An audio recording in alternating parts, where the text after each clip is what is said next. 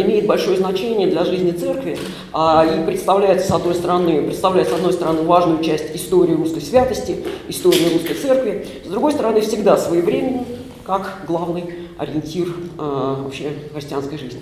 Но несмотря на то, что православное э, прославление святых в русской церкви имеет богатую и очень проблемную историю, в рамках синодального периода этот вопрос приобретает свои особые черты и проблемы.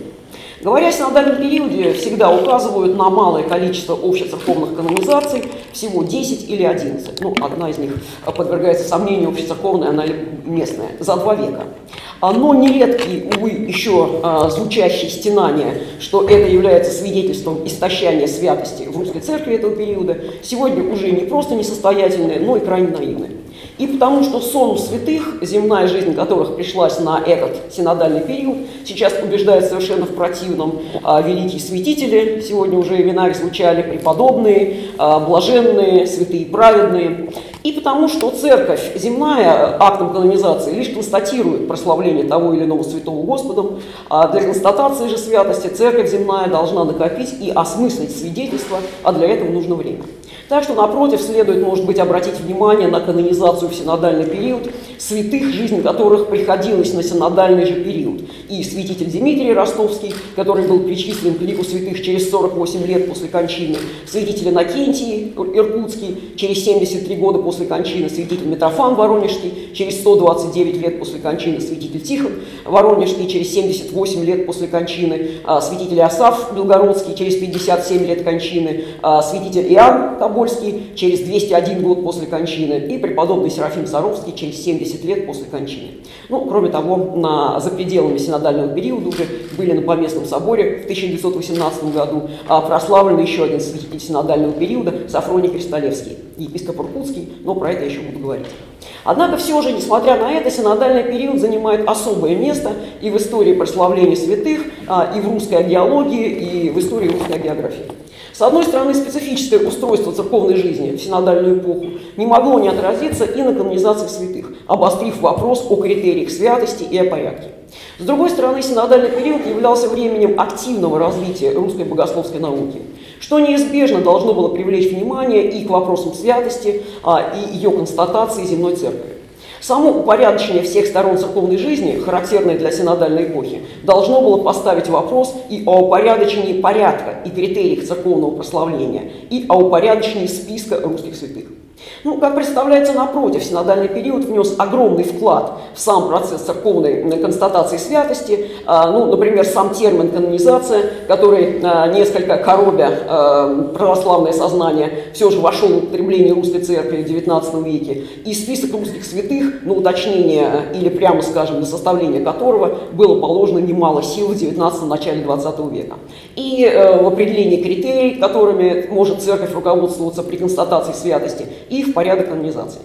Так как внимание в основной части доклада, у меня такое будет очень длинное вступление, а, так как внимание в основной части доклада будет сосредоточено в основном на двух последних вопросах, а, то есть, порядок, э, э, то есть критерий канонизации и порядок канонизации. Про два первых вопроса, то есть сам термин канонизация и списки святых, я все же скажу несколько слов вот в этой первой вводной части. А, так как соборные обсуждения тоже будут косвенно касаться этих вопросов. Ну, во-первых, термин канонизация может показаться данью некоторой латинизации русского языка, естественно, заметный в синодальную эпоху. А, и входил он очень непросто в употребление. Так еще святитель Филарет, нельзя все-таки его не помянуть а, на филаретовской секции, а, с одной стороны критиковал употребление термина канонизация как неоправданной латинизации языка. Ну, например, в отзыве на историю русской церкви святитель Филарета Гумилевского. С другой стороны, в личных письмах к Муравьеву сам святитель Филарет употреблял это слово. Архимандрит Соловецкий канонизует святых. Ну, имея в виду, что архимандрит Соловецкий Досифей а, в своем описании Соловецкого монастыря, а, представленном в цензуру, самовольно называл святыми некоторых усопших соловецких иноков, которые не были причислены к лику святых. Начиная с 1860-х годов термин использовался довольно активно а, и Ключевским, и авторами разных брошюр, так или иначе связанных с святыми. А, в 1893 году термин становится в заглавии магистерской диссертации выпускника Московской академии священника Василия Васильева «История канонизации русских святых» а, на тему, предложенную Евгением Сергеевичем Голубинским. Ну и, наконец, использовано самим Голубинским в своей почти одноименной монографии «История канонизации святых в русской церкви». И обосновывался в дискуссии, которая в начале 20 века разгорелась, насколько этот термин э, употребим, э, обоснованный его употребление в православной церкви. Но так как теперь термин плотно вошел в употребление, дальнейшие дискуссии по его э, возможности употребления, они, конечно, излишни. Теперь второй вопрос о составе русских святых, вернее лиц, официально признаваемых русской церковью святыми. Это была крайне сложная проблема во все времена русской истории. А попытки уточнения русских святцев проводились неоднократно, ну, достаточно вспомнить знаменитые Макаревские соборы э, 1547-49 года, хотя с их историей и результатами, конечно, все очень непросто. Но к XIX веку к этой проблеме, в этой проблеме появились новые а, осложнения. А, крайне тяжкий вопрос о церковном прославлении с одной стороны, почитание народов широкого круга угодников Божьих а, с другой. И вот эти две, так сказать, э, стороны составляли жесткое противоречие. А это хорошо иллюстрирует, например, посмертная судьба, э, на одном примере только продемонстрирую, э, мученика самого начала 17 века Василия Вангазейского или Вангазейско-Туруханского. Э, таких примеров можно привести, конечно, много. А, так вот, мученик Василий интересен тем, что вопрос о его канонизации будет поставлен на поместном соборе 17-18 года, поэтому это самый лучший пример. Почитание мученика Василия народом началось практически сразу после его кончины в 1602 году. В 1649 году чудесным образом были обретены его мощи, что усилило внимание к первому сибирскому святому. А первое житие мученика Василия начало формироваться в виде официальной фиксации исцеления чудес, которые совершались от его мощей в форме, характерной для северной житийной литературы XVII века. Канон святому еще в 1719 году составлял митрополит, э, святитель уже Филофей Лещинский. А, тогда же появилась и повесть о блаженном страшнотепце Василии, и к концу 1-3 18 века э, были составлены три службы и несколько поучений на дни э, памяти праведного Василия. А, то есть почитание вошло уже в литургическую практику. Но при этом неоднократные попытки официальной канонизации мученика Василия, которые предпринимались с 1653 по 1720 год, по разным причинам не были осуществлены. Однако это не помешало не только широкому почитанию мученика Василия, особенно в Сибири и Заурале, но и включению его имени во все общецерковные справочники и месяцесловы второй половины XIX – начала XX века, причем в качестве почитаемого всей русской церкви. Таких парадоксов а, можно привести очень много. А, тем не менее, как увидим, вопрос о официальном прославлении мученика Василия а, в Лиге Святых э, ставился на поместном соборе, но не был решен там. А, конечно, коснение церковной власти в церковном прославлении можно объяснить предельной трезвостью эпохи, иногда переходящей в запредельную. Достаточно почитать э, Петровско-Феофановский духовный регламент и некоторые последующие документы. Но, как представляется, нельзя все сводить к этому. Следует иметь в виду и раскол с его старообрядческой географией, и действительно э, хаотичное почитание народом, которое доходило иногда до откровенного язычества. Но результат был налицо. Вопрос о том, какие святые суть настоящие святые во второй половине XIX века стал болезненным, что вызвало, вызывало и волнение церковной власти, и интерес богословов. А в дискуссиях второй половины XIX – начала XX века по этому вопросу можно выделить четыре точки зрения на настоящих святых. Первое. Признание таковыми только тех святых, которым установлено общецерковное празднование, причем с точными датами об этом акте а, или хотя бы времени установления празднования. Второй уровень признания настоящими святыми и местных святых, но только тех, о канонизации которых есть подтвержденные сведения. Третий уровень признания настоящими святыми всякого святого, которому совершается празднование общее или местное, даже если время установления празднования ему неизвестно, но которым служатся молебны и литургии. А, ну и, наконец, четвертое, тоже такой запредельный уровень, почитая за святых, э, почитание за святых народной памятью или от народа, тех лиц, которым церковно служатся панихиды и заупокойные литургии. Но а, говоримся, что и с этим было все непросто, ибо периодически выявлялись ситуации, когда священники по просьбе народа служили молебно тем лицам, о каком-то включении которых в список святых вообще не было никаких сведений. Таких случаев приводится очень много. А, кроме того, централизация всей церковной жизни, екатерининская секуляризация церковных земель а, приводили к забвению а, местных церковных а, памятей и констатации этого забвения местным архиереем, то есть исключение имен а, из святцев.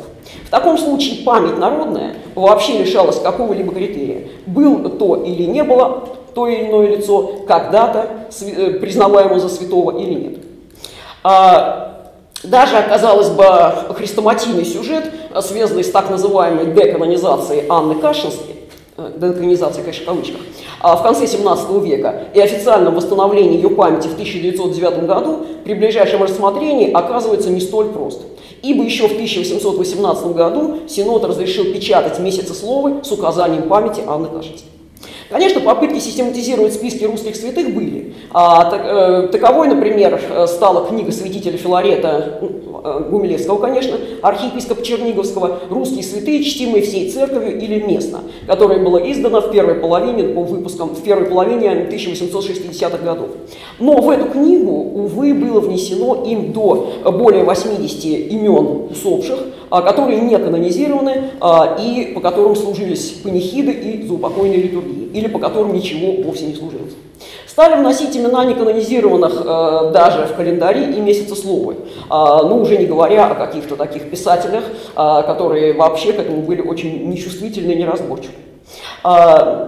Действительно, многие начинали вносить, так сказать, в новые месяцесловы имена из разных рукописных старинных святцев, тоже непроверенных, из исторических памятников литературы и особенно из знаменитой книги Глаголемой «Описание российских святых». Ну, известный топографический список русских святых, который составлен э, в 17 веке был, но дополнен биографическими сведениями и издан графом Михаилом Толстым в 1887 году.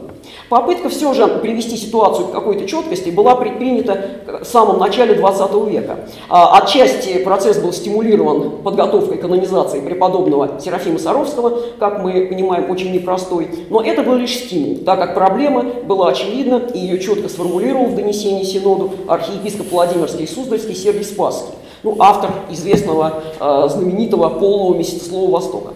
Так вот, э, Преосвященный Сергий писал э, в донесении Сетов Синод, «А в литературе о русских святых доселе обращал на себя внимание знающих людей большой недостаток. Святые, чтимые молебными и торжественными литургиями, не отличались писателями от тех усопших, которые по богоугодной жизни считаются за угодников Божьих, но по которым поются панихиды из упокойной литургии или даже ничего не поется.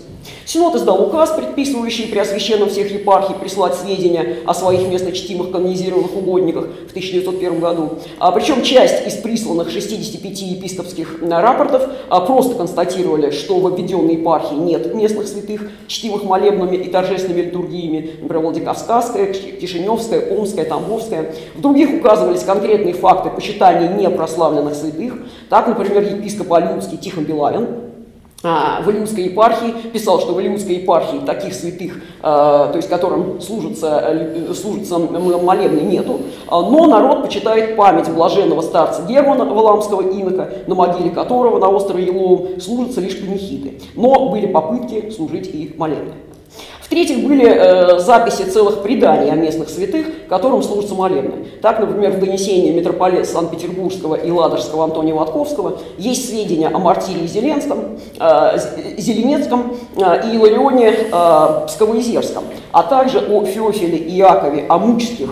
Э, это действительно такое долгое повествование, я лишь цитату из него позволю себе. Э, Феофила Пустынской Успенской церкви Лужского уезда, преподобный Феофил и Иаков, преподобным Феофилу и Иакову служатся молебны обоим, но чаще преподобному Феофилу. Есть предание, что император Александр I был болен и после молитвы преподобному Феофилу исцелился, исцелился выстроил э, в знак благодарности каменный храм, осмотрел мощи преподобного и повелел петь ему вместо панихид молебны. Церкви имеется предел в честь преподобного Феофила, оказывается и место, где стоял император Александр I во время освящения церкви. Под главным алтарем находится пещера Ирака с очень древним изображением преподобного Иофила, и с, Феофила и с надписью, которую трудно разобрать. А, промедление некоторых архиереев э, вызвало печаль Преосвященного Сергия, э, и он, еще одно донесение пишет Синод, с великим трудом производится канонизация новых святых, например, Феодосия Углицкого, Серафима Саровского, а русский писать, и русские писатели о святых э, производят по своему усмотрению неканонизированных святых канонизированные в своих сочинениях десятками, а сам Святейший Синод не имеет полных и точных сведений о русских святых, которые торжественно чествуются по епархии. Но все же труд, который был возложен на Преосвященного Сергия, верный месяцеслов всех русских святых, чтимых торжественными литургиями и молебными, был составлен с указанием и объяснительной запиской. А, автор составлял а, труд свой со всевозможным вниманием, дабы не опустить кого-либо из канонизированных святых или не внести кого-то неканонизированных, и даже предлагал Синоду не проводить цензуру, отвечая за это своей совестью. Ну, Преосвященный Сергий через год скончался. Но все же венцом синодального периода является Священный собор Православной Российской Церкви 1917-18 года. Как и следовало предполагать, вопрос о прославлении святых обсуждался в рамках э, собора очень активно. Непосредственно в отделе о богослужении, проповедничестве и храме, затем на пленарных заседаниях собора. А, ну вот э, на этом я сосредоточусь во второй части своего доклада. Вопрос о критериях святости вообще редко встает абстрактно. А, саму постановку этого вопроса, а, чаще всего в конкретных исторических условиях, чаще всего стимулирует предположение о прославлении той иной личности или личности. Так и на Поместном соборе обсуждение вопроса о критериях святости было вызвано предположением о канонизации четырех почитаемых угодников Божьих, о которых поступили заявления в собор да, с просьбами рассмотреть вопрос о их прославлении. А Сафрония Кристалевского, епископа Иркутского, Павла Тобольского, уже упомянутого мученика Василия Мангазийского и Иосафа, мученика Астраханского и Терского. И далее обсуждение канонизации этих святых вели к обсуждению и общих вопросов. Ну, сразу отметим, что на соборе действительно была совершена канонизация двух из указанных святых, святителя Сафрония Иркутского и священномученика Иосифа Астрахан, Иосафа Астраханского. Вопрос, э, вопрос э, о их прославлении был поставлен в конце первой сессии собора в середине ноября 17 года. Инициатива исходила от 37 членов собора, которых возглавил епископ Омский Сильвестр Альшевский. А, заявление было передано в отдел о богослужении, проповедничестве и храме. Ну, так как вопрос был оценен как очень серьезный, тем более имеющий очень серьезную предысторию и очень проблемную, а, для подготовки материалов по благословению председателя отдела Высокопреосвященного Евлогия Георгиевского была создана специальная комиссия во главе с епископом Смоленским Феодосием Феодосиевым. А, кроме него в комиссию были включены епископ Черниговский Пахомий Кедров, архиепископ Симбирский а, Вениамин Муратовский, наместник Почаевской лавры архимандрит Паисий Потокин, а, инспектор Пермской духовной семинарии Николай Иванович Номеровский и профессор Петербургской академии Платон Николаевич Жуковский. Ну, последнего включили в комиссию как историка-эксперта. А, при этом э, бывший на соборе архиепископ Иркутский Иоанн Смирнов э, очень просил в спешном порядке озаботиться э, представлением собору доклада о прославлении святителя Сафрония, считая, что это может как-то нормализовать ситуацию в епархии, потому что в епархии было очень неспокойно, было много разделений. А комиссия решила рассматривать дело о канонизации каждого угодника Божия особо, работала очень напряженно и действительно за две недели подготовила вопрос о прославлении святителя Сафрония Иркутского. Ну, надо сказать, что дело а, было, дело поданное в собор было подготовлено очень хорошо. Там были записи аккуратные чудотворений, причем со всеми свидетельствами медицинскими. А, было составлено житие. А, так что это дело, в общем-то, шло достаточно легко.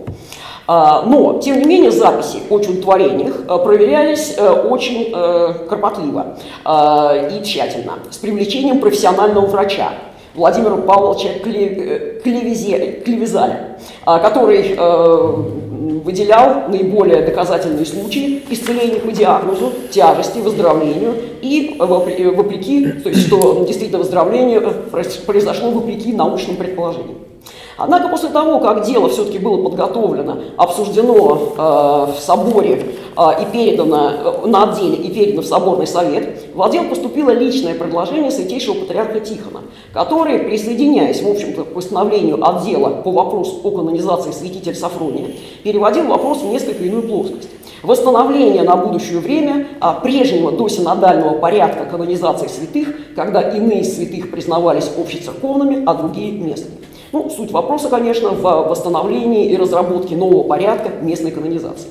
Свидетель Тихон выражал надежду, что при таком порядке э, были бы сняты нарекания, с одной стороны, которые часто слышатся за последние годы на то, что церковь прославляет святых, канонизированных, малоизвестных всей России, и второе, не, задерживались бы, не задерживалось бы прославление тех довольно многих праведных мужей, кои в известных местах давно уже почитаются. Для этого было бы достаточно акта, совершенного епархиальным архиереем с благословения патриарха, а не общего прославления, э, которое требует, которое требует собора.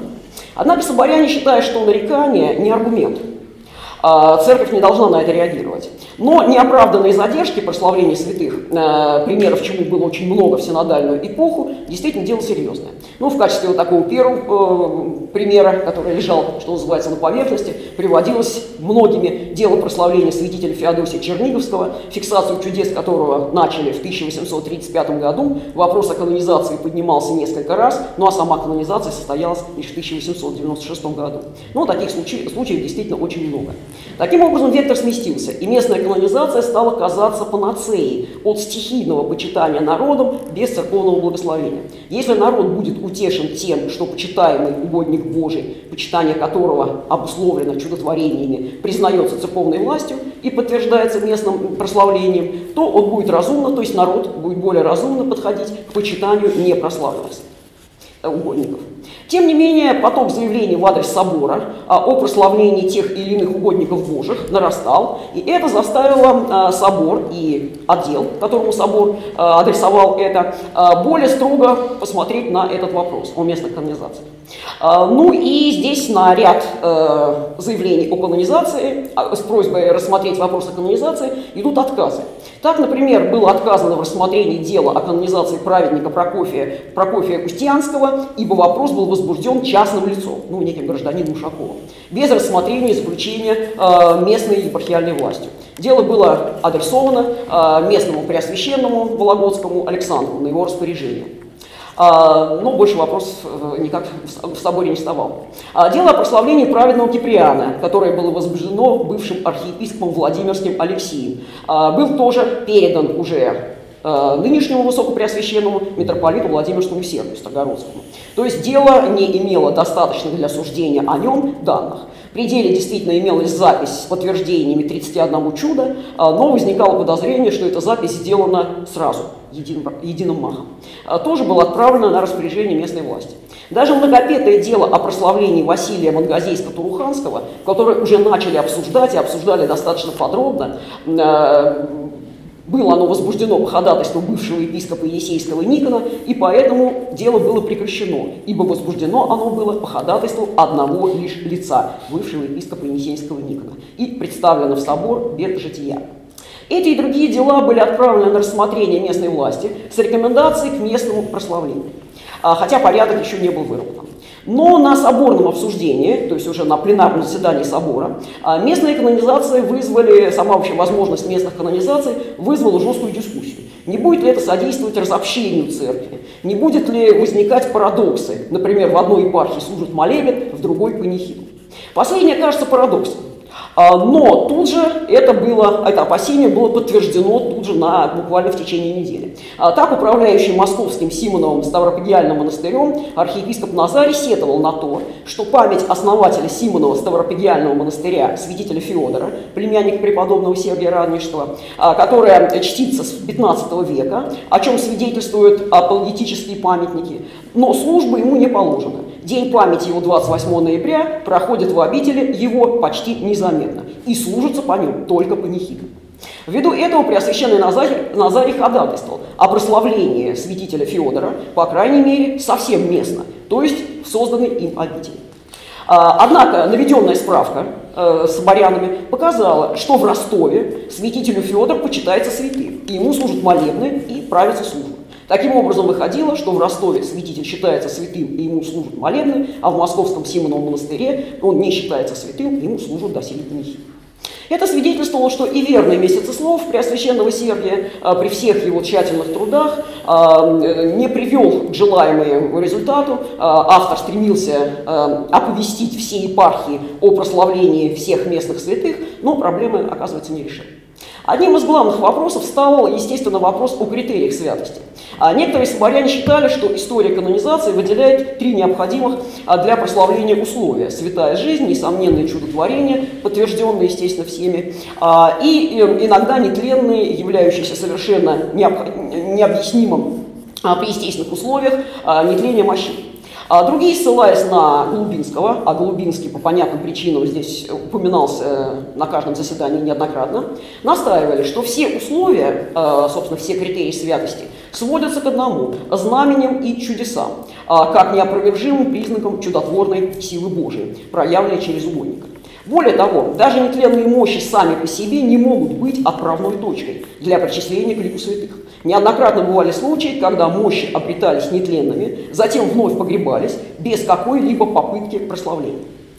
А, далее вопрос о святителе э, Иосифе Астраханском тоже вызвал э, обсуждение конкретной личности, вызвал тоже некое обобщение. Миссионер Астраханской епархии Онегий Гуцевич э, выдвигал с его точки зрения принципиальные соображения в пользу прославления святителя Иосифа. А, ну, скорее, мне кажется, эти аргументы можно назвать как раз временными. А, религиозная, э, религиозная анархия а, в епархии Астраханской, которую он объяснял отсутствием в этом крае святых мощей. И поэтому прославление почитаемого в народе священномученика Иосифа и поднятие его мощей должно уврачевать с точки зрения миссионера ситуацию. Тем более, что стечение народа у гробницы святителя огромное, громадное. Однако мнения здесь разошлись. Комиссия по канонизации святых, опираясь на предложение святителя, святейшего Тихона, а, предложила прославить святителя Иосифа к местному почитанию а, в Астраханской епархии. Епископ же Астраханский Митрофан наставил на общецерковном прославлении собора, считая, что прославление только местное вызовет смущение в народе, а смущений и так много. Епархия находится на грани кризиса.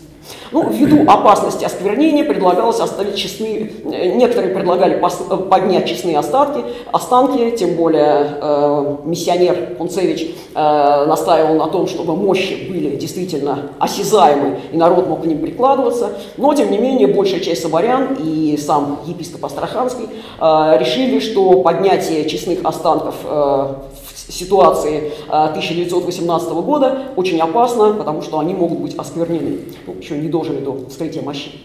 Собор все-таки же принял решение о общецерковном прославлении священномученика Иосифа, и свидетель Тихон, э, распуская членов собора на пасхальные каникулы 1918 года, заметил, что все скорбные события времени с избытком искупаются причислением к лику святых архиепископа Иркутского Сафрония и убиенного митрополита Астраханского Иосифа. Сердце наше должно быть исполнено радости о том, что будут эм, предстоятелями за нашу церковь новые прославленные угодники Божии, и мы еще более должны воспеть Господу благодарственные песнопения.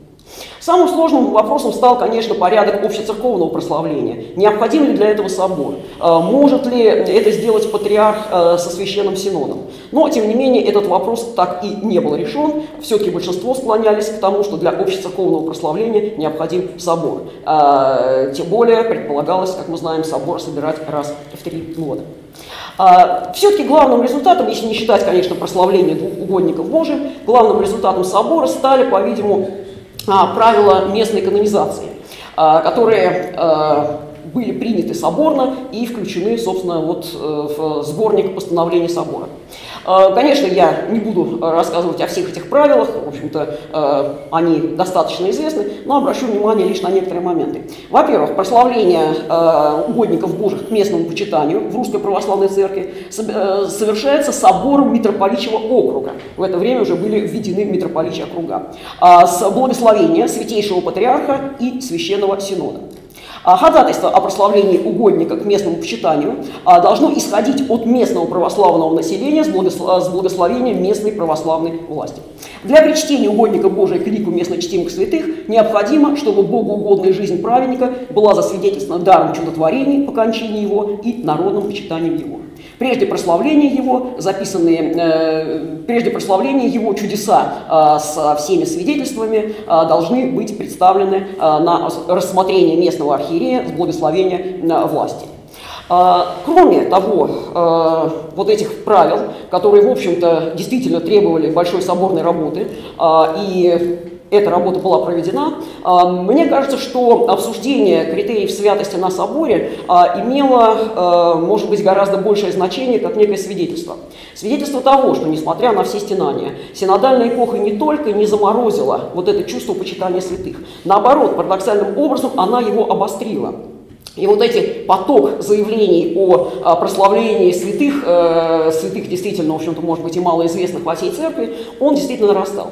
И если бы собор продлил свою работу, ну, наверное, были бы еще прославления.